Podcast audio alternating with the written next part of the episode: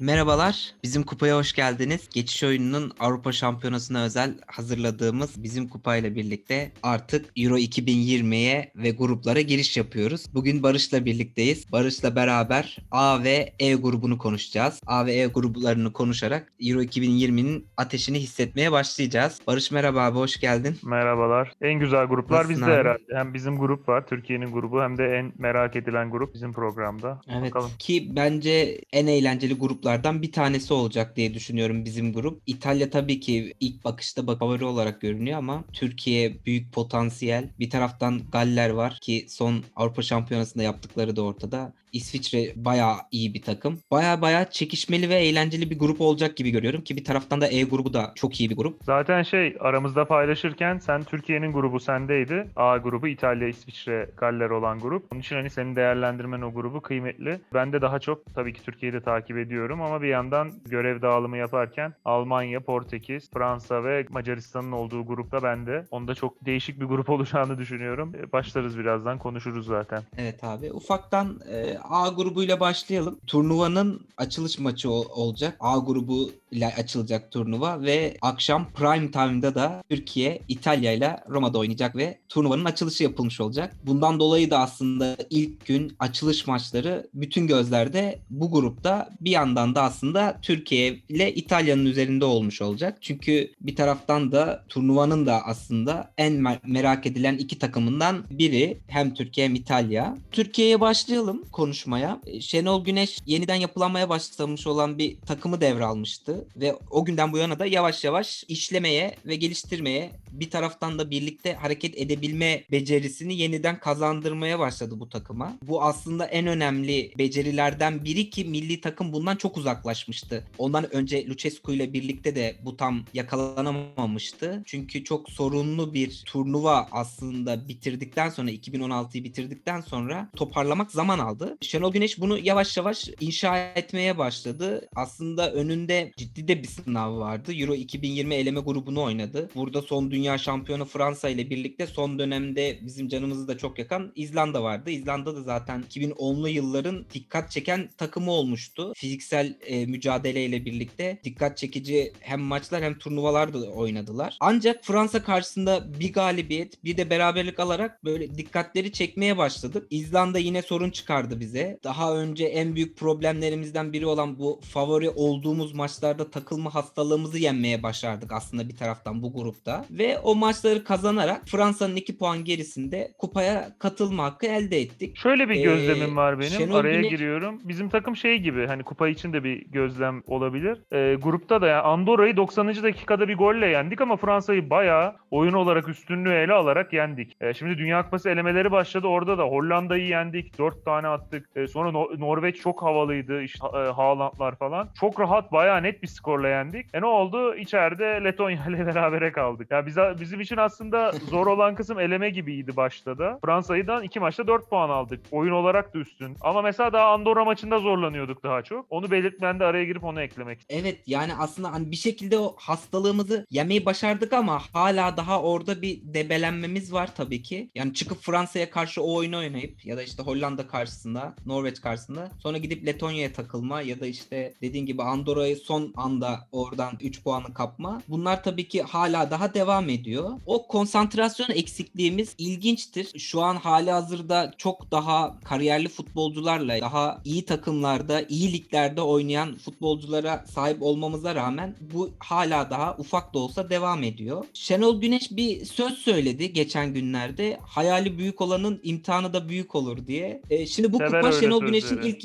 evet sever hocam böyle sözleri. Şimdi bu kupa onun ilk imtihanı olacak. Bence en büyük imtihanını da Dünya Kupası'na saklıyor gibi. Yani hoca aslında hem takımı hem kendini zihinsel olarak oraya hazırlıyor. O nedenle de bu kupada yapacaklarımız çok önemli. Ben öyle görüyorum. Kadro seçimi eleştirildi başta. Aldıklarından daha çok almadıkları konusu. Hocaya çok kızanlar oldu. Haklı. Dört tane ekde ekstra oyuncu çağırmıştı hazırlık sürecinde. O rekabeti üst düzeyde tutmaya çalıştı ki bence başardı da onu. Sonra e, bu dört oyuncudan bu ekstra oyunculardan tabii ki kadrodan ayrılanlar oldu. Halil Akbunar sakatlandı. Şanssız belki de kalacaklardan biri olacaktı. İyi bir sezon geçirmişti Göztepe'de. Sen seversin Messi'yi. Messi. Kaleci Gökhan Akkan Efecan Karaca ve Mahmut Tekdemir kadrodan ayrılanlar oldu. Ki Mahmut Şenol Hoca'nın e, göreve başladıktan sonra milli takımda en fazla tuttuğu isimlerden biriydi. Ama çok düşüş Ancak bu sezon sene. hem Başakşehir evet evet hem Başakşehir takımla birlikte o da çok geriledi. Formsuz bir sezon geçirdi. Kadronun dışında kaldı ki muhtemelen Taylan'ın çıkışı da bu sezonki harika çıkışı da bunda etkili olmuştur. Onun ekstra bir oyuncunun daha varlığı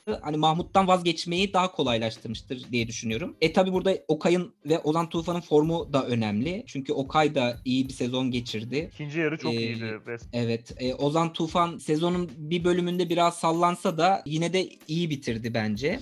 Ozan Tufan'ı burada- zaten tam o ikisini alternatif gibi düşünmüyor zaten. Bir, ikisiyle de birlikte oynatıyor. Yani onu daha Evet, evet. sağ iç gibi kullanıyor. Fatih Terim defansın önünde kullanıyordu Ozan Tufan'ı. Onun becerisinden, temposundan da faydalanmak için. Ama artık o önündeki üçlüde ya da işte şeyde biraz daha önde. Biraz daha merkez orta saha göreviyle ön libero'dan çok kullanıyor. Yani gerek olursa kullanılabilir tabii ama Şimdi şey konusu e, çağırmadıkları konusunda birazcık çok tartışıldı. Burada birazcık hocaya ben hak verenlerdenim. Çünkü milli takım çalıştırmak çok kısa sürede eldeki kadrodan en yüksek verimi alma sanatı aslında bir yerde. Bu kısa sürede de birlikte çalışacağı isimlerde uyum, birlikte yaşama kültürü bunların en üst seviyede olmasını göz önünde bulunduruyor. Ama gözlemlemek Diyordur. gerekmez mi? Yani mesela 4 kişi çıkardı Hatta- kadrodan. Ama yani Ee, mesela çok hak eden benim iki tane oyuncu vardı. Biz programlarda da Mali ile söylüyorduk hep. Adem Büyük'le Muhammed Demir'i bence kesinlikle çağırmalıydı. Yani eleyebilir, be- beğenmeyebilir ama kampta 10 gün mutlaka şans vermeliydi. Gerçekten ligin en iyi forvet, yerli forvetleriydi ikisi. Ve çok emek sarf ettiler. Adem'in yaptığı fedakarlığı ben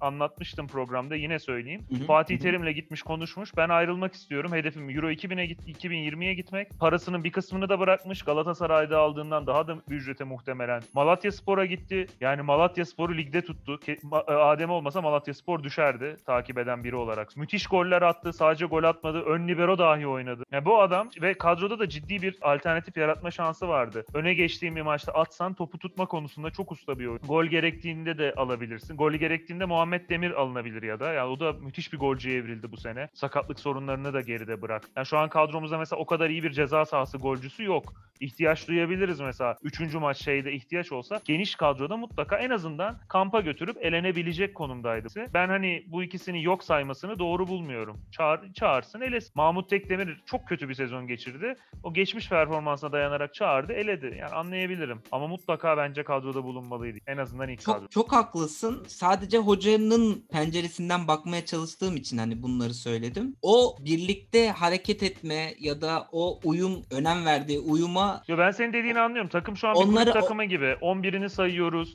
Oyuncular birbirini tanıyor. Arkadaşlık iyi. evet evet. iletişim iyi ama yani bu dışarıdaki kişilerin de bu e, nübeye dahil olup olmayacağını görmek için bir fırsat var elinde. 10 gündür 15 gündür kamptalardı. Götürüp ya uymuyorsa elesin zaten kimse bir şey demez elediği zaman. Bir sürü oyuncu mesela çağırdı Kerem Aktürkoğlu'nu. Hak etmişti de yani çağırmasa da kimse eleştirmezdi de hak etmişti. Avrupa Şampiyonası'na da gidiyor. Halil Dervişoğlu aynı şekilde. E, yani demek ki Evet. uyum sağladı bunlar. Yani Şenol Güneş'in bir şeyi var. Çok iyi bir yani Türkiye futbolunun gelmiş geçmiş en iyi hocalarından biri. Ama kabul etmek lazım. Bazı konularda bir tembelliği var. Ne kadar takip etti bu iki oyuncuyu, ne kadar iletişime geçti bilmiyorum. Ama benim aklıma Beşiktaş'tayken Sa- Sarpsborg'u İsveç takımı zannetmesi falan geliyor maçtan. Yani bazen böyle ihmal edebiliyor. Ne kadar izledi bu oyuncuları bilmiyorum. Ben izlediğim için biliyorum özellikle Adem'i. izlese bence çağırır. İzlemediğini Ben izlem düşünüyorum. çok göz önünde yani kendi ligini de izlemiş ve takip etmiştir diye düşünüyorum. Yani o kadar boş vermişlik olduğunu zannetmiyorum bu işte ama yine de onun penceresinden de bakmak gerektiğini düşünüyorum. Kısa bir sürede bir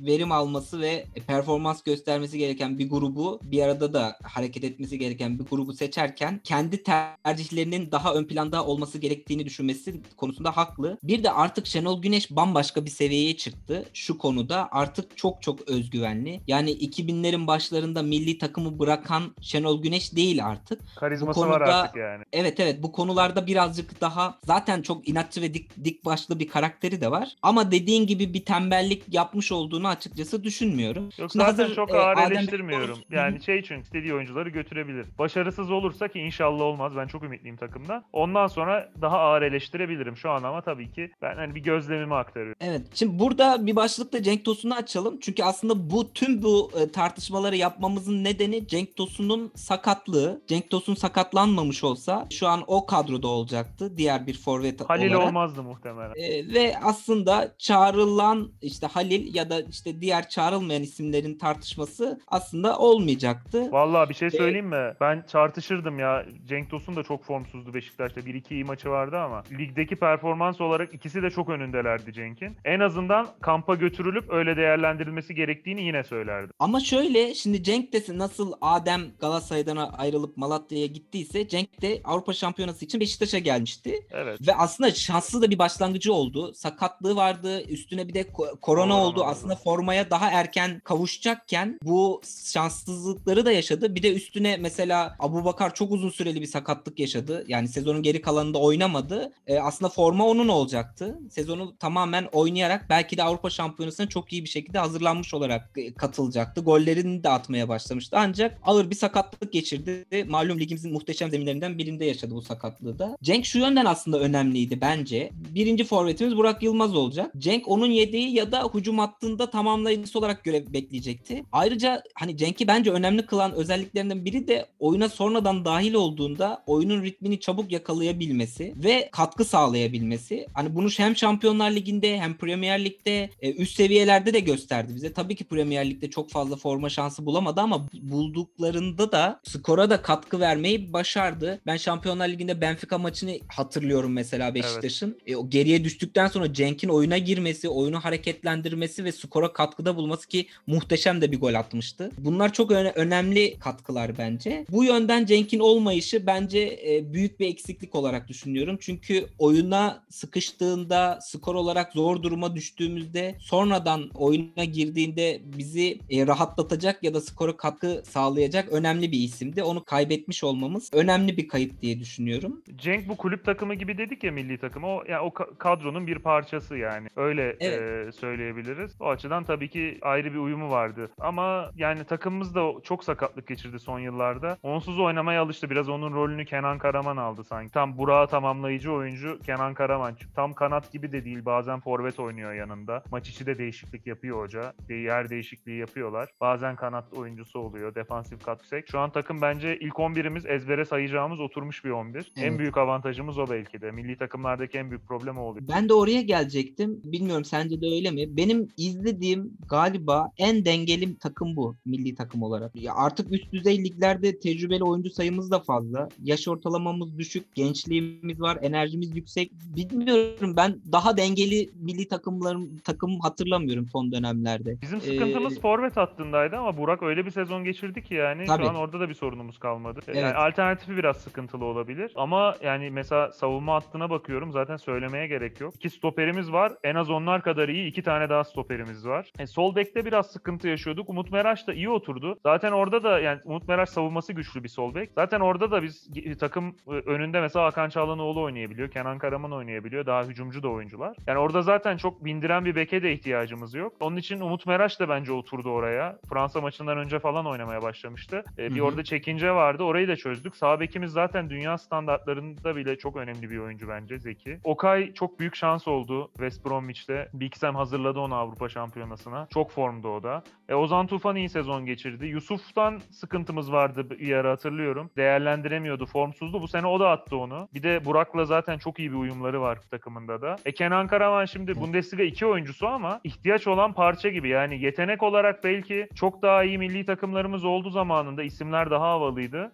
Ama bu kadar birbirine uyumlu bir milli takımımız olmadı. Müthiş bir jenerasyon yakaladık. E, ben çok Orada ümitliyim Kenan yani. Kenan çok önemli. Aslında Yusuf da aynı bağlamda bence. Sadece farkı şu Kenan işleyen bir sistemin çok iyi bir tamamlayıcısı senin bahsettiğin gibi. Yusuf konusunda da bence Şenol Güneş'le geçireceği bu süre ona da çok büyük katkı sağlayacaktır. Çünkü Şenol Güneş'in böyle ufak tefek numaraları oluyor futbolcular üzerinde. He- çalıştığı her yerde bunu görmüşüzdür. İletişimi çok E, kuvvetli oyuncularla. Evet onun Şenol Güneş'le birlikte aynı dili konuşan insanlar da aynı zamanda ufak da olsa bir katkısı olacaktır. Birazcık da şeye oyuna ufak ufak girelim bence. Şenol Hoca zaman zaman üçlü oynamak istediğini söylüyordu yakın dönemde. Ama işte fırsat olmadığı için deneyemediğini, çok kısıtlı zamanlar geçirdiğini takımla söylüyordu. Hazır hazırlık maçlarında ufak anlarda da olsa denemeye çalıştı bunu. Elindeki o kaliteli stoper fazlalığı, orta sahada kullanmak istediği oyuncu sayısının fazlalığı Üçlü oynamaya bir de tarz olarak uygun olabilir. stoperler. Yani Melih Evet. mesela Juventus'ta bazen oynuyordu falan. Çok yabancı değildir. Sonra bir sol sol stoper olabilecek bir oyuncumuz var. Sonra oyun bilgisi yüksek, ayağı iyi Kaan Ayhan gibi bir stoperimiz var. aynen. Sonra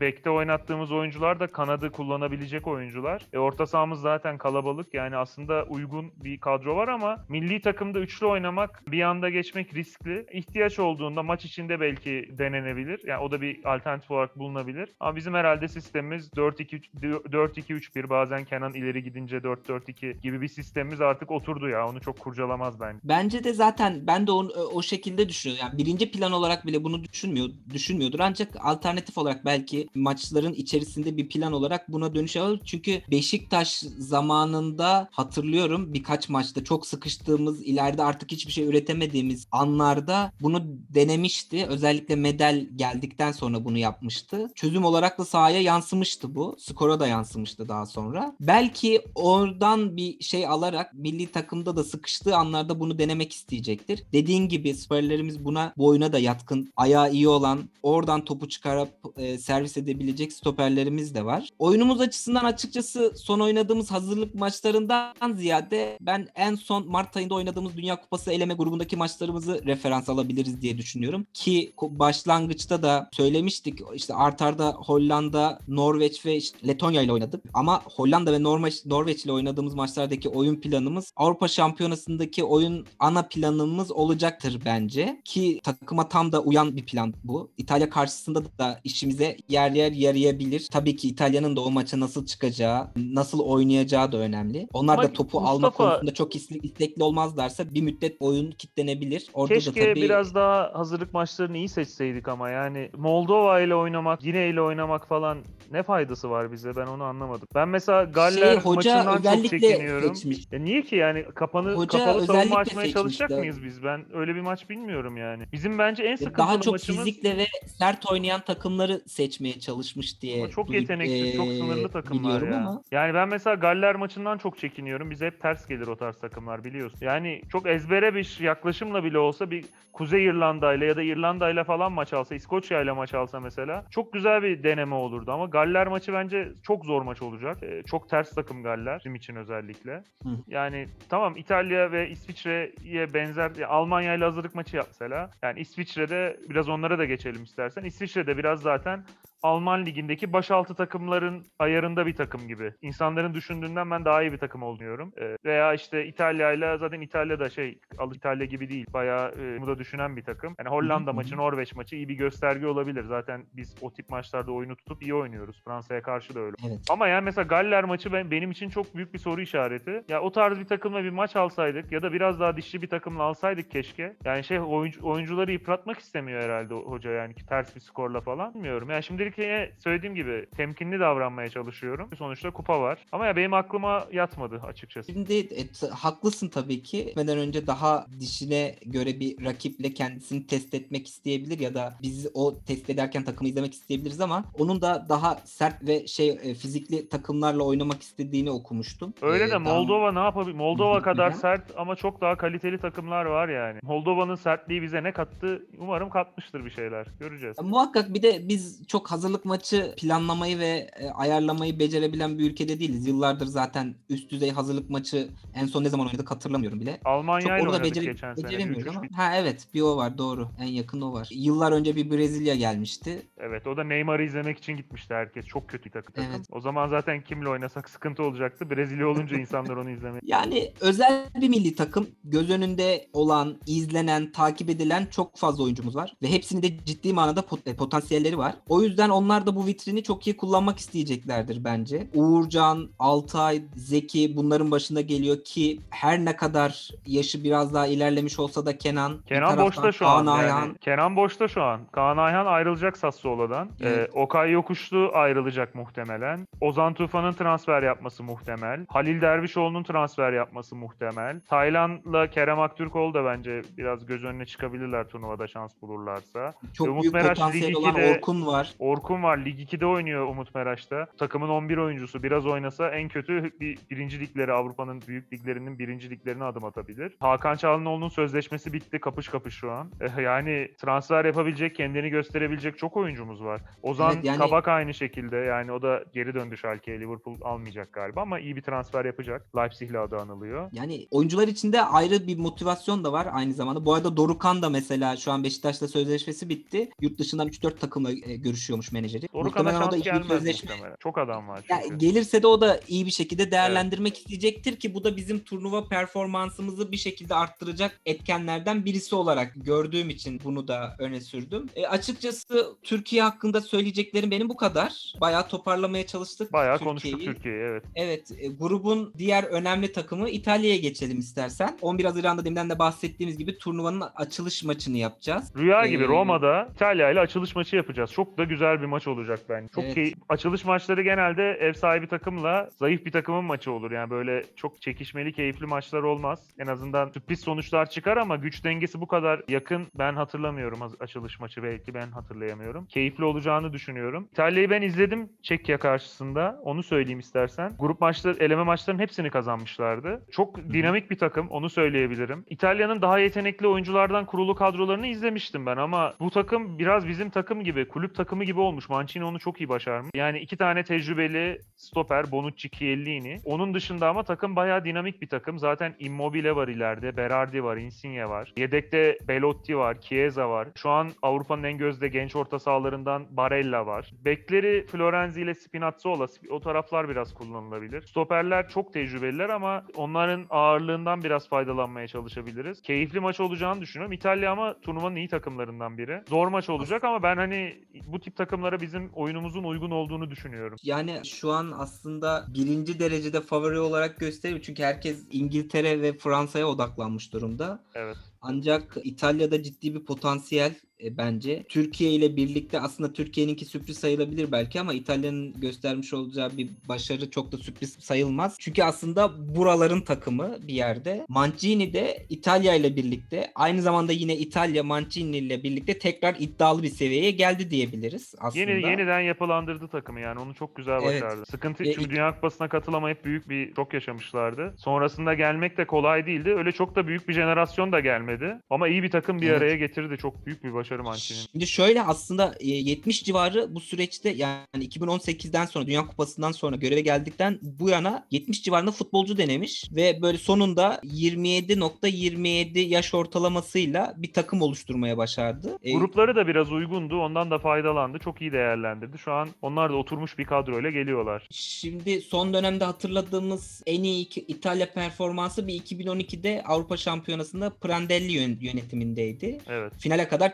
çıkmışlardı. Ee, bir de 2016'da Conte ile işte herkesi böyle taktiksel performansıyla büyüleyen, e, böyle her ne kadar son dörde bile kalamasa da böyle oyun olarak tatmin eden bir İtalya vardı. Hatta böyle hatırlıyorum o zaman Twitter'da bu görüntülü taktik analiz yapan hesaplar var. Evet. Ee, onlar hep böyle o İtalyan o turnuvadaki maçlarından kesitler böyle paylaşıp işte böyle Sağ yerleşimi çok iyiydi onların, İtalya'nın. e, Hep onu anlatıyorlardı. takımın e, takımın şey, birlikte nasıl hareket ettiği, hücumlarda ve savunmada nasıl e, pozisyon aldığını gösteren böyle analizler falan o, o dönem çok popülerdi. Bayağı bir paylaşılıyordu. Şimdi Mancini biraz bu Prandelli ve Conte'nin ortasında bir hoca gibi. Yani İtalya'yı o şekilde hazırladı bu süreçte. Prandelli topla daha çok oyuna önem veriyordu. Conte'de fırsat buldukça hücum eden ancak sağlam savunma, kompakt bir görüntüyle e, oynatıyordu İtalya'yı. Mancini'nin İtalya'sı böyle ikisini birlikte yapmaya çalışan bir yapısı var. Topla birlikte de bir şeyler yapmaya çalışıyorlar. Ama aynı zamanda bu arada bu topla birlikte bir şeyler yapmayı rahatlıkla yapabilecek bir e, kadroya da sahipler. Yetenekli bir kadro da var. Senin dediğin gibi özellikle orta saha ve ileride hücum hattında bu yeteneğe sahip futbolcular da var. Elemede dediğin gibi yine yenilmediler hiç. Onda on yaparak gelmeye başladılar ki bunu hep Almanya yapardı. İtalya bunu başardı. Çok da kolay olmayan bir grupta bunu yaptılar aslında. Çok da o kadar da kolay bir grup değildi. 37 gol atıp sadece 4 gol yediler. Bu da önemli bir veri oyunları hakkında. 2018'den bu yana sadece 2 mağlubiyetleri var. 25 maçlık da bir seri yakaladılar. Yenilmezlik serileri var. Bayağı gümbür gümbür geldiler aslında. Öyle görünüyor. Marco Verratti var takım takımın en önemli isimlerinden biri. Onu sayabiliriz. Ama Verratti turnuvaya sakat olarak geldi. Paris Saint Germain'de 6 haftalık bir sakatlığı açıklanmıştı. Kadroda ancak ilk maçta Türkiye maçında oynamayabilir. Türkiye maçına yetişemeyebilir. Bu da bizim açımızdan bir e, aslında e, iyi bir haber. Çünkü İtalya orta sahasında o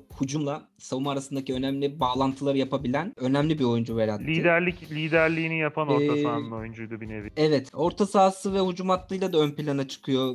Yani ön plana çıkan bir takım. Öyle bir görüntüsü var İtalya'nın. Mancini'nin hem toplu oyunun set hücum planlarını yerine getirebilecek hem de kompakt bir şekilde savunma yapabilecek bir kadrosu var. Bu önemli bir aslında beceri ki İtalya takımları bunu ustaca yapabilen her zaman ön planda bunu ustaca yapabildiğini gördüğümüz takımlardan bir tanesi. Hücumda Immobile dikkat çekiyor bence. Yine 20 gol üstü bir skor üreterek sezonu bitirdi. Ki arkasında da iyi bir sezon geçiren senin de bahsettiğin gibi Belotti var. Belotti Ee, ama o en parlak zamanındaki gibi değil. Onu da söylememiz lazım. Ya biraz geriye gitti ama tabii önemli bir oyuncu. Ee, orada gol yükünü Insigne ile muhtemelen ikisi çekecekler. Yani Evet. Belotti yedekten sonradan dahil olur muhtemelen. Sen yedekte diye bahsettin ama bence Chiesa sağ tarafta ya da solda ki bu sezon Juventus çok kötü bir sezon geçirmesine rağmen fena olmayan isimlerden bir tanesiydi. Yanlış hatırlamıyorsam 9 golle kapattı sezonu. İyi sezon geçirdi ama hazırlık maçlarında falan da izledim. Baktım da o hoca Berardi'yi orada daha önde görüyor galiba. Yani beklenti Berardi ile başlaması ama ben de olsam yerinde Chiesa ile başlarım. E, Dünya Kupası eleme maçlarında e, onu kullanmış sağda. Sol tarafta solda Insigne zaten var ki Insigne o da oynuyor. müthiş bir sezon İleride- geçirdi bu sezon. Evet, Immobile oynuyor. Orada ya ben de Chiesa'yı tercih ederim ama Berardi ile başlayabilir. Yani öyle gibi baktığım yerlerde Berardi'nin önde olduğunu görüyordum. Hazırlık maçında da Berardi ile oynadı. Bakalım tabii iki- onu da oynatabilir. E, Verratti ile birlikte orta sahada ön plana çıkaracağımız yine sen deminden de bahsettin.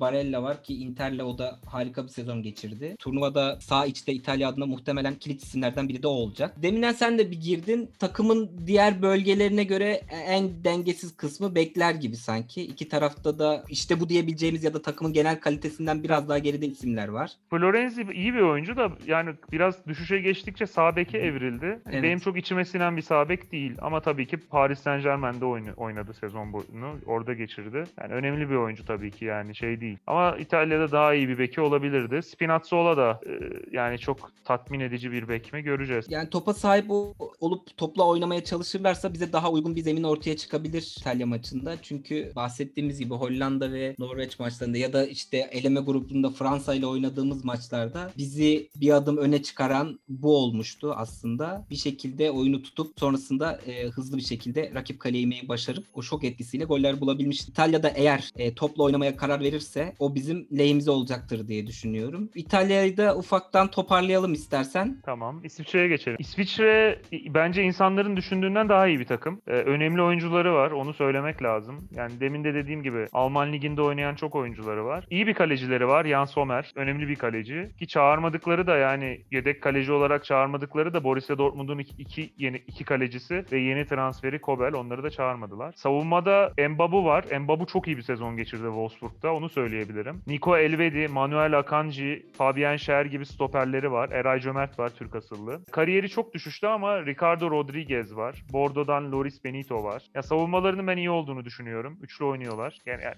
ne nasıl oynarlar turnuvada net bir şey söyleyemiyorum ama hoca da Petkovic eski Samsun Spor hocası. 2014'ten beri 7 yıldır çalışıyor. Orta sahada Granit Xhaka var. Arsenal'ı taraftarını pek tatmin etmiyor ama önemli bir oyuncu Xhaka'da. E, Deniz Zakaria var. O da Mönchengladbach'ın sağlam orta sahalarından biri bize çıkarabilir. Cibril Sov var. O da sert bir orta saha. Yani iyi bir orta sahaları var. Dirençli bir orta sahaları var. Onu söyleyebilirim. İyi kanatları var. Steven Zuber var. Ç- Şakiri var. Fasnacht var. Yani bunlar önemli oyuncular kanatta. E, hücum hattında ya golcüleri yok aslında onu söylemek lazım. Ama bence bizim gibi takımlara hoşuna gitmeyecek tarz forvetleri var. Embolo çok çabuk bir oyun. Gol vuruşu iyi olmasa da böyle can sıkıcı bir forvet her yerden çıkabiliyor. Seferovic de böyle taraftarın sevmediği ama çok fay- faydalı oynayan forvet tipi aslında. Savunmaya çok katkı veren, asist özelliği fena olmayan, gol vuruşu da vasat olan bir santrifor. Genelde Seferovic oynuyor zaten. Ben İsviçre'nin iyi bir takım olduğunu düşünüyorum. Bizi de zorlayacağını düşünüyorum. Bizim grup bayağı dengeli. Önemli bir rakip. Ciddiye almalıyız. Yani şimdi İtalya maçı ilk maç iyi bir skor alırsak ikinci maçı boşlamamalıyız. Ters bir takım. Şimdi 4-3-3 diziliyorlar. Sen hücum hattından bahsettin. Ortada Şakiri aslında biraz daha böyle derinde oyun kurucu rolünde. Orijini kanat bir oyuncusu olmasına rağmen milli takımda aslında oyunun merkezinde e, Seferovic ve Embola'ya şanslar yaratmaya çalışıyor. Ya şunun için üçlü dedim. Yani şey Alman liginde bu e, savunma oyuncuları kullandıkları savunma oyuncuları üçlü oynamaya çok alışıklar. Üçlü de oynayabilirler. Ona çok müsait bir takımları var onun. Şimdi sen aslında bahsettin evet çok iyi bir kadroya sahipler. Üst düzey liglerde, üst düzey takımlarda oynayan oy- futbolcuları var ama e, as- bayağı da yaşlı bir takım. Petkovic pek değişime açık bir hoca değil. 2014'ten bu yana takımın e, başında ama kadroda da çok büyük değişiklikler yapmadan devam ediyor. Ama bir şekilde de her turnuvaya takımı götürmeyi başardı ve hepsinde de gruptan çıkmayı da başardılar. Sadece e, gruptan çıktıktan sonra galibiyetleri yok hiçbir turnuvada. Orada eleniyorlar. Dediğim gibi çok değişikliğe açık değil. Buraya da yine yaşlı bir takım getiriyor aslında. Aslında 30 yaş üstünde pek oyuncusu da yok yani. Genelde Ama- 26, 27, 28, 29 yaş grubun. 30 Turnuvanın- yaş üstü şey var. Mehmedi ile Gavranovic var. Turnuvanın şu an Belçika ile birlikte en yaşlı takımı 28.62 yaş ortalamasıyla e, Belçika'da en yaşlı takım 28-73. Artık bu jenerasyon tabii ki iyi bir jenerasyon. Bahsettiğin orta sahadaki önemli oyuncularından. Ama e, dediğim gibi yavaş yavaş miadını doldurmaya başlayan bir kadroya doğru gidiyor. Ben senin bahsettiklerinden ayrıca şeyi söyleyeceğim. Yani tabii ki çok iyi bir takım. Bize çok ters gelebilecek bir takım. Sadece diğerlerine oranla en sorunlu takım bence İsviçre. E, çünkü bu bahsettiğimiz oyuncular aslında kendi takımlarında daha az süre aldılar bu sezon. Mesela Şakir'i takımın en önemli kilit oyuncularından biri. Aslında takımın yıldız oyuncusu. Yıldızı. Ama bu sezon Liverpool'da çok az süre aldı. E, Rodriguez de aynı şekilde. O da e, Rodriguez çok bayağı düşüşte kariyeri ya. Hiç vaat Evet. ettiği yere gelmedi. e, maalesef o da e, az şans aldı. Bunlar takımın e, önemli oyuncuları ki e, Çaka'nın da hani sezon boyunca gelgitleri çok oldu. E, bir standart oyununda bir standart yakalayamadı. Bir onu görüyorum. Bir de grup aşaması boyunca e, en fazla seyahat edecek takım İsviçre. Bakü'de Galler'le oynayacaklar. Sonra İtalya ile oynamak için e, Roma'ya gidecekler. Sonra tekrar Türkiye ile oynamak için geri Bakü'ye dönecekler. Bu şekilde seyahat edecekler. E, bu bizim açımızdan bir avantaj olabilir. Çünkü bize bayağı yorulmuş olarak gelecekler bir taraftan da. Bu da önemli bir etki etken olarak görüyorum açıkçası. Tarihsel de bir rekabetimiz var. Öyle ilginç bir maç Evet. olur. Ben şeyi söylemek istiyorum. Cibrilsov çok iyi bir oyuncu. İyi sezon geçirdi Frankfurt'ta. Onu da dikkatli izlemelerini öneririm. Oradan da o zaman Galler'e geçelim. Grubun dördüncü takımı Galler ki bir önceki turnuvada müthiş bir iş başarmışlardı. Bizim kupanın önceki bölümünde 2016 Avrupa Şampiyonası'nı konuşurken Hakan Galler'in zihnimizde bıraktığı o izi anlatmıştı. Kompakt olarak hücum eden, yine kompakt bir şekilde savunma yapan bir takım. Turnuvayı da o- şekilde damgasını vurmaya başlamıştık. Turnuvada Belçika maçı e, hatırlıyorum ben. Yani müthiş bir maçtı. Çeyrek finalde 1-0 geriye düştüler Belçika karşısında. Sonradan maçı çevirip 3-1 ile e, kazanmayı başarıp yarı finale ulaşmışlardı. Büyük bir iş. E, şimdi o 2016'daki takım yola daha sonra Ryan Giggs'le devam etti. Ryan Giggs'le beraber tekrar 2020 Avrupa Şampiyonası'na katılma hakkı elde ettiler. Ancak salgından dolayı kupa ertelenince Ryan Giggs'in bu dönemde kız ka- kardeşi ve e, sevgilisi Ryan Giggs tarafından şiddete uğradıklarından dolayı e, bir şikayetleri oldu ve Giggs Giggs'in de da- skandalı Giggs'e dava bitmiyor zaten açıldı. ya. Yani sürekli bir skandalı çıkıyor Giggs. Evet bundan dolayı da milli takımdan uzaklaştırıldı Giggs. Bu yüzden yardımcısı Giggs'in yardımcısı takımın başına geçti. Rob Page. Rob Page. Page'de göreve başladıktan sonra takımı tekrar e, daha önce üçlü savunmayla oynuyordu. E, Giggs'ten önce takım. Tekrar e, Giggs dörtlü savunmaya geçirmişti ama Page göreve gelir gelmez yardımcısı hemen tekrar takımı üçlü savunmaya geri döndürdü. Oyunun merkezinde deminden İsviçre'de Şakir'in aldığı görevi burada Aaron Ramsey almış durumda ama o da uz- sürekli sakatlandığı için ve bu sezon Juventus'ta da çok fazla forma şansı da bulamadı. Birazcık onun ana planda olduğu oyundan uzaklaşmış durumdalar. Sağ tarafta Bale var ki Tottenham'ın sezon sonunu müthiş oynadı. Çifthaneli gollere de ulaştı. Kendini Moralli buldu. bir şekilde geliyor o da. Transferi işe yaradı. Kendini buldu Tottenham'da. Yani aynen öyle. E, Forvet'te de Wilson var. İler e, pardon aynen. Wills şey var. Kiefer Wilson Moore da ileride- Kiefer Moore da iyi oyuncu. Kiefer Moore Aynen. oynar E, bir de Daniel James var United'dan. United'dan. Yeni jenerasyonun, genç jenerasyonun jenerasyonun önemli oyuncusu o da Galler'den. Onu öyle diyebilirim. Aynen. Daha boş alanda değerlendirebilecekleri hızlı bir oyuncu. Tam Ee, bizim sevmediğimiz tarz. çeken oyuncularından bir tanesi. Tam bizim sevmediğimiz tarz oyuncu. Türk Türk milli takımının sevmediği tarz Aynen oyuncu. aynen. Heh, o, onu diyecektim. Ben de ya fizik gücü çok yerinde olan bir takım. Çok üretemiyorlar ama işte çok da gol yemiyorlar aslında. O yüzden birazcık dediğimiz gibi bize ters gelebilecek bir takım. Ya Bayer toparladı kendini. Ramsey de yine bir şekilde kendini göstermek isteyecektir. Çünkü Juventus'ta işler onun hayal ettiği gibi gitmedi transfer olduğundan bu yana. Çok Ee, belliydi. Daniel James de bahsettiğim gibi geniş alanda tehlike yaratabilecek ya da ve bize ters gelebilecek bir potansiyel. Joe Allen da işte geriden oyunu yönlendiren takımın tecrübelilerinden ki bu takımın en önemli silahlarından biri de 2016'da geçirdikleri o serüven ve o turnuva tecrübesi. Onunla da birlikte bu gruptan çıkmaya çalışacaklardı. Ya bu kültür kültürü paylaştıkları e, ülkelerin gelişimi çok etkiliyor böyle takımları. Şimdi Avusturya ile İsviçre de katılıyor mesela ve bir ileri bir adım atmış durumdalar son 10 yılda diyeyim. E, sebebi Almanya'nın yolunu tekrar toparlaması. O, o altyapıdan yetişen oyuncular da var. Sonra Avusturya'nın tabii ayrıca Leipzig, Salzburg ve Leipzig'in durumu da var da. E, Galler'in de şimdi İngiliz milli takımı bayağı iyi bir noktaya geldi. O da e, Galler'e de yansıyor. Oradan yetişen çok oyuncu var. Premier Lig oyuncularından kurulu bir takım genel olarak zaten. O nedenle son hiç futbol şeyinde olmazdı. Elemelerde zayıf bir takımdı. Son 10 yıldır mı diyelim 7-8 yıldır iyi durumdalar. O jenerasyonun biraz sonlarına gelenler var. Yeni çıkanlar var. Yani Ben Davies falan da önemli oyuncu Tottenham'da. O düzenli oynayan bir oyuncu. Galler ters bir takım. 3 takımı da yani gruptan çıkar mı bilmiyorum. Bir galibiyet alıp İsviçre'yi ya da Türkiye'yi yenip çıkabilir. Üçüncü olup ama gruptan çıkanı belirleyeceğine eminim ben. Yani sıfır çekeceğini düşünmüyorum Galler'in. Muhakkak, muhakkak. Bizim son oynayacağımız İsviçre maçı da grubun kaderini belirleyecek kilit maçlardan birisi olacaktır muhakkak. Hep söyledik en dengeli gruplardan bence en eğlenceli gruplardan birici, birisi olacaktır turnuvanın. Yani artık pazartesi 4 gün kaldı heyecana. Yaşayıp göreceğiz diyelim. Ve A grubunu noktalayalım. Buradan F grubuna geçeceğiz. Almanya, Fransa, Macaristan ve Portekiz'in grubu. F grubunda konuşup programımızı noktalayacağız. İstersen Almanya ile başlayalım Barış. Başlayalım. Ben önce bir grubu genel değerlendireyim. Portekiz insanların çok tuttuğu, favorisi olarak gördüğü takımlardan biri. İyi bir kadrosu var, dengeli bir kadrosu var. Son Avrupa şampiyonu aynı zamanda. İyi takım Portekiz. Ben yani gruptan çıkarlar zaten. Üçü de çıkabilir muhtemelen. Fransa en iyi kadroya sahip takım herhalde. Kimse o konuda bir tartışmaz fazla. Ee, Almanya'nın da ben çok iyi durumda olduğunu düşünmüyorum ama ileriye doğru bir adım attığını düşünüyorum. Almanya ile başlayalım istersen. Almanya'da e, çok Hı hı. önemli iki oyuncunun dönüşü gerçekleşti. Biri savunmada Mats Hummels, diğeri de Thomas Müller. İkisi de iyi sezon geçirdiler Bundesliga'da. Ve takımın aslında ihtiyaç duyduğu o liderlik, bir araya getirmeyi sağlayacak iki oyuncu. Dönüşleri kıymetli. Ben Danimarka'ya karşı izledim Almanya'yı. Henüz Chelsea'deki 3 oyuncusu yoktu kadroda. Şimdi şöyle bir sorun var Almanya'da. Öncelikle onu söyleyeyim. Löw takımı üçlü oynatıyor. Üçlü oynaması gerektiğini düşünüyor. Ve biliyorsun santrforsuz oynatıyordu. Şimdi Müller geldi. İleride Hı hı. Müller oynuyor. Müller santrfor değil ama gol özelliği yüksek bir oyuncu. Geçmişe göre olumlu bir adım oldu. Almanya'nın son 2-3 yıldır sıkıntı yaşadığı nokta oydu.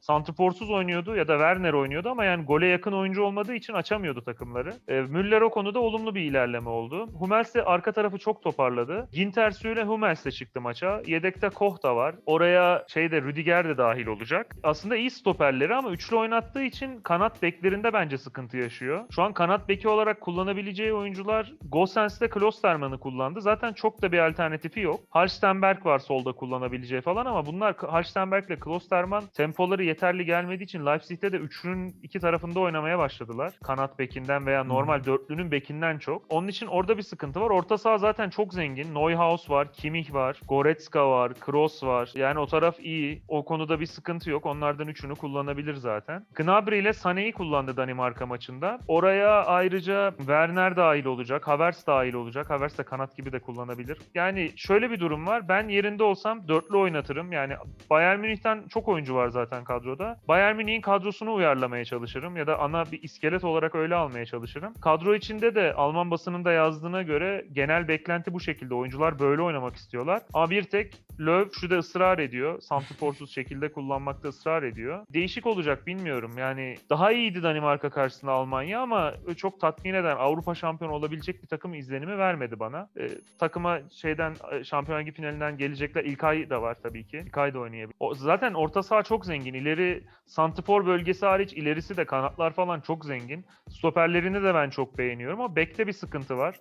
Zaten dünya şampiyonu olduğunda da sol beki Hövedes'ti takımın yani. Bek hep bir sıkıntı Almanya'da. Lam dışında. Kimi'yi de çekmek istemiyor. Ortada kullanıyor. Sağ beke Kimi'yi çekebilir. Ama tabii üçlü oynarsa kanat beki olarak Kimi de çok olmaz. Bakalım yani öyle bir sıkıntı var Almanya'da. Şöyle bir şey de olabilir. İlk açılış maçında sıkıntılı bir sonuç çıkarsa ya da takım tatmin etmezse sonrasında belki oyuncuları dinleyip olması gereken dini düşündüğüm oyuncuların da düşündüğü dizilişe dönebilir. E, açılış maçı çünkü Fransa ile ters bir skor gelebilir orada. Almanya böyle yani iyi bir takım ama şunu da söylemek istiyorum. Almanya'nın da 95 jenerasyonuna kadar hep çok iyi oyuncular çıkıyordu. Yani çok büyük bir zenginlik vardı. Bir kısmen azaldığını düş gözlemliyorum. Avrupa Şampiyonası finalinde U21 takımı ama yani oyuncu kalitesinde bir düşüş var. Yani bakalım ben Avrupa şampiyonu olacaklarını azından- düşünmüyorum. Bu takımda da benim beklentim Onların ya bu... ha söyle abi. Ya en azından hani iyi oyuncular tabii ki yine yetiştiriyorlar ama o önceki jenerasyonun kalitesinden sanki bir tık aşağıdalar gibi İşte diyecektim. Havertz var, işte Wirtz var. Farklı jenerasyon onlar. Bir 3-4 yaş var.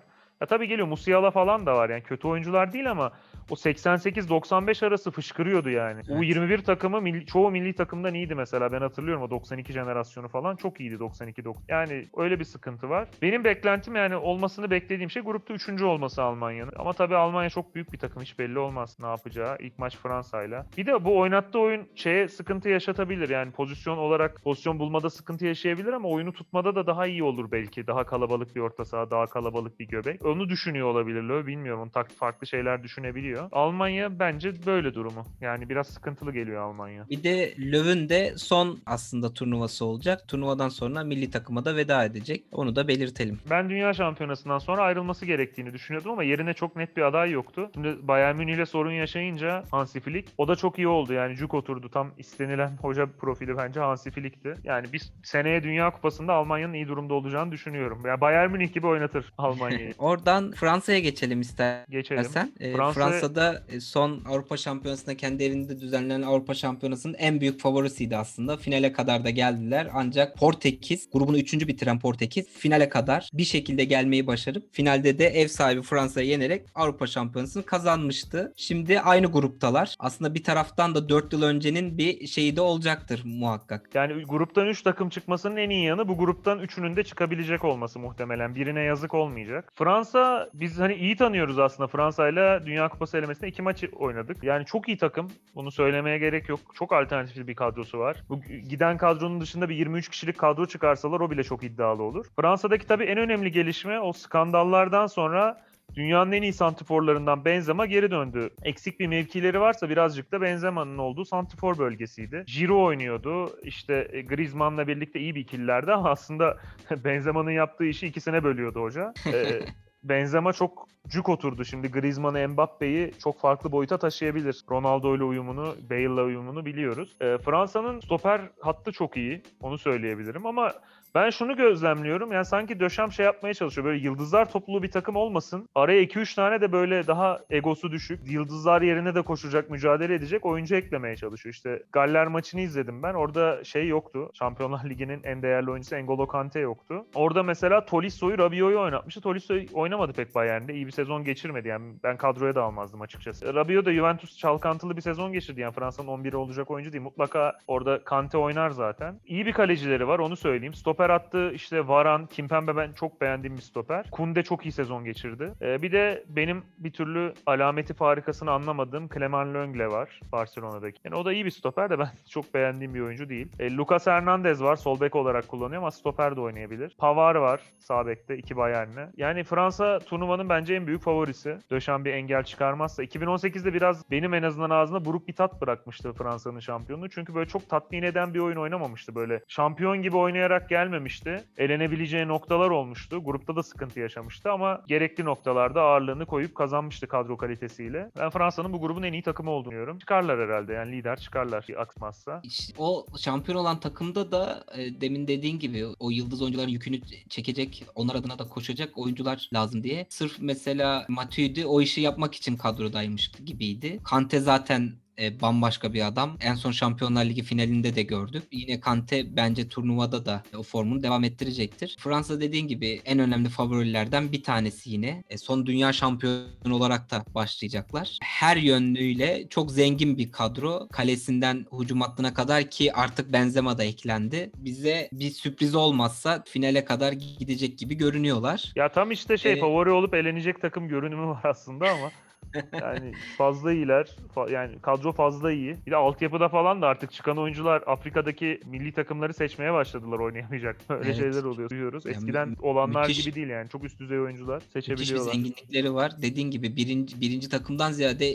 ikinci ve üçüncü bir takım bile çıkartabiliyorsun. Biraz daha zorlasan. Ki e, ikinci takım bile e, Avrupa Şampiyonası'na şu an katılsa o bile iddialı konumda olabilir. O, o derece zengin bir kadroya sahipler. Diğer iddialı ve kadrosu iyi olan takımlardan bir tanesi de bence Portekiz. Ki bir önceki 2016'ya göre daha iyi bir kadroya sahipler. Ronaldo biraz buruk bir sezon geçirdi gerçi ama Son yine... yılların e, en, en zayıf sezonunu geçirdi diyebiliriz performansını. Evet ki Juventus da çok kötü bir Juventus'tu. Yanlış bir teknik direktör seçimi aslında bir takımı nereye götürebiliyor onu görmüş olduk bir taraftan da. Fernando Santos'la yollarına devam ediyorlar. Muhtemelen yine rakibi durdurmaya yönelik bir oyunla skoru kapmaya çalışacaklar. Sen nasıl görüyorsun Portekiz'in şansını? Portekiz'in bir kere yani hep problemi Santrfor'dan yana oluyordu. Çok iyi bir Santrfor'ları var bu kez. Oynatı, oynatmadı. İspanya ile çok iyi bir maç oynadılar. Yani çok iki taraf için de gösterge olabilecek bir maç oynadılar. Orada mesela şeyi kullanmadı ama Andre Silva'yı bence çok iyi bir Santrfor. Çok da iyi sezon geçirdi. Yani Ronaldo'nun bence ihtiyaç duyduğu Santrfor. Hani Ronaldo orada golcü, etkili bir oyuncu olunca biraz daha ilgi kendisinden gidince daha da etkili oluyor. Bütün baskı üzerinde olmayınca. Şimdi Andre Silva'yı o işi yapabilecek bir oyuncu ama o kullanmayabilir ama iyi bir zenginlik. E, Jota var. Jota mı Jota mı bilmiyorum. Jota galiba. Kızıyordum Jota. Evet.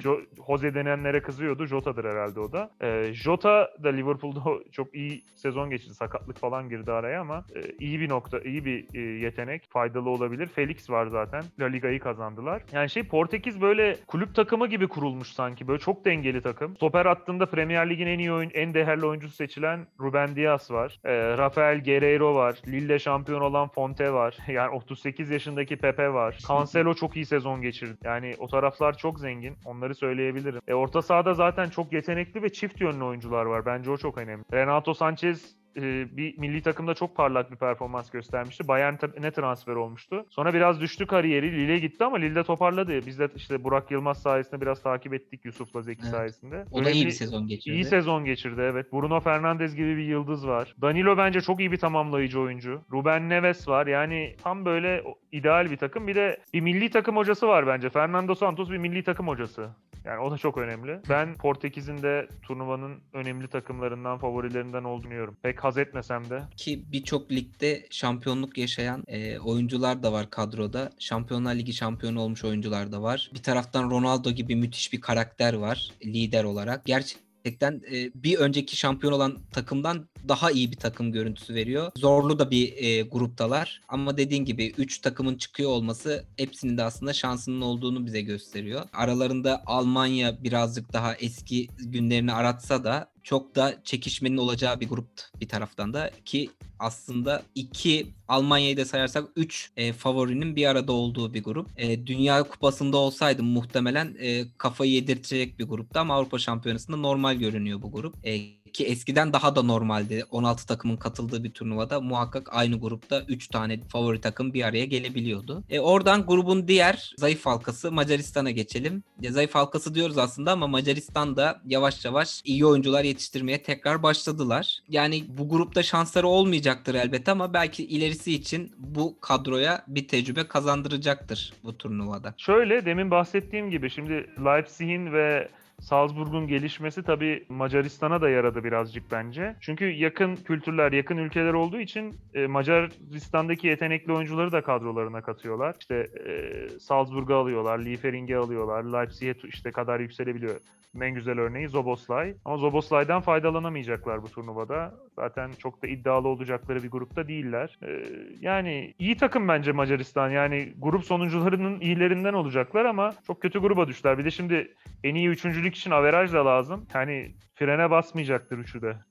Yani dünyanın bin türlü hali var. Frene de basmayacaklar. Ee, en iyi mevkileri de kalecileri herhalde onu söyleyebiliriz. Gulacci var. Ee, Evet. Fenerbahçelilerin dikkatle izleyeceği Salay var. Değerine değer katabilir. Willi Orban var yine Leipzig'ten. O da çok iyi sezon geçirdi. Onu söyleyebilirim. Ee, onun dışında çok şey değil. Ee, hep fena olmayan oyunculardan kurulu. Oturmuş bir takım. Yani pek çok takım için bunu söyledim ama milli takımlar için önemli. Macaristan da işte biz sık sık karşılaştık. Ee, kadrosunda ciddi değişiklikler yapmadı. Ee, son Dünya e, son Avrupa Şampiyonası'na da katılmışlardı. Jenerasyon değişimini tamamladılar ama takım oturdu. Ee, iyi de gidiyorlar bence. Biraz hani başka grupta olsalar e, çelme takarlardı. Mesela bizim grupta Galler yerine Macaristan olsa mutlaka o zaman Galler için dediğimi söylerdim. Bir çelme takarlar, puan alırlar derdim ama bu grupta tabii çok zor. Ki dediğin gibi üçüncülük için avaraj da çok önemli. O nedenle muhtemelen Macaristan'ı bu avaraj konusunda kullanacak e, Fransa, Almanya ve Portekiz. Ya şöyle son maçı Portekiz'de me- mesela bizim şanssızlığımız geçen bu formatı da sevmememin sebebi de o. Şimdi A grubu ilk oynuyor galiba maçların sonda da öyle olacak. Şimdi A grubunda bitirecek üçüncü belli bir puan ve avarajı olacak. Son gruptakiler ne doğru ona göre ayarlayabilecekler. E şimdi H grup şey e, F, F grubu olduğu için son grup şey de olabilir hani Macaristan'ın öyle bir şansı da olabilir. İşte son maçta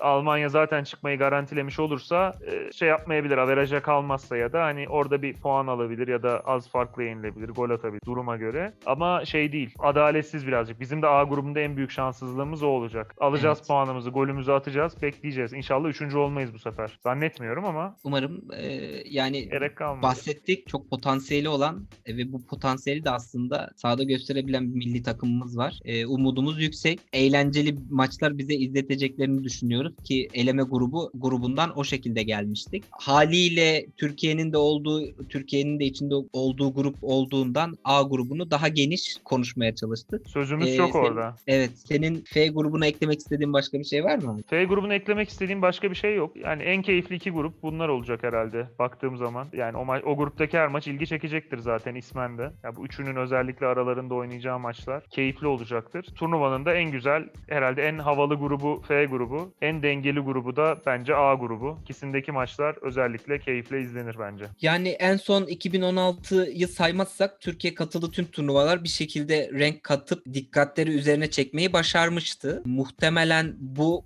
kadro bu potansiyeliyle Şenol Güneş'in de dokunuşuyla yine öyle olacaktır diye düşünüyoruz. Umudumuz o yönde ki dışarıdan bazı yazıları okuduğumuz zaman da Türkiye konusunda beklentiler de biraz o yönde. Çünkü eleme grubunu iyi bir şekilde bitirip bir de üstüne Dünya Kupası eleme grubuna da çok iyi başlayınca insanların gözü bir şekilde daha farklı Bir bakmaya de kadroya başladı. bakıyorlar yani kadrodaki oyuncuların hepsi de iyi takımlarda oynuyorlar. Yani Evet. sadece Galatasaray, Fener, Beşiktaş'tan kurulduğu zaman milli takım onlar Avrupa'da o ara çok göz önünde değillerse işte ki çok sık olan şeyler değil. Bizim takım çok çekince yaratmıyor. Ama şimdi hem Fransa'yı yendik, Hollanda'yı yendik, Norveç'i yendik. Onun dışında da şimdi Juventus'un stoperi, Liverpool'un Liverpool'un stoperi yedek kalıyor bakıyorlar. E. Leicester'ın stoperi oynuyor işte. Şampiyon Lille'den 3 tane oyuncu oynuyor. E, Milan'la Hakan yani Biraz Avrupa futbolunu takip eden herkes kadrodaki 7-8, 11'deki 7-8 kişiyi zaten Uğurcan'ı da öğrenirler muhtemelen. Umarım transfer yapıp kurtarırken ülkemizden. Güzel de para kazandırır kulübüne. Uğurcan'ı da şey işte tanıyanlar,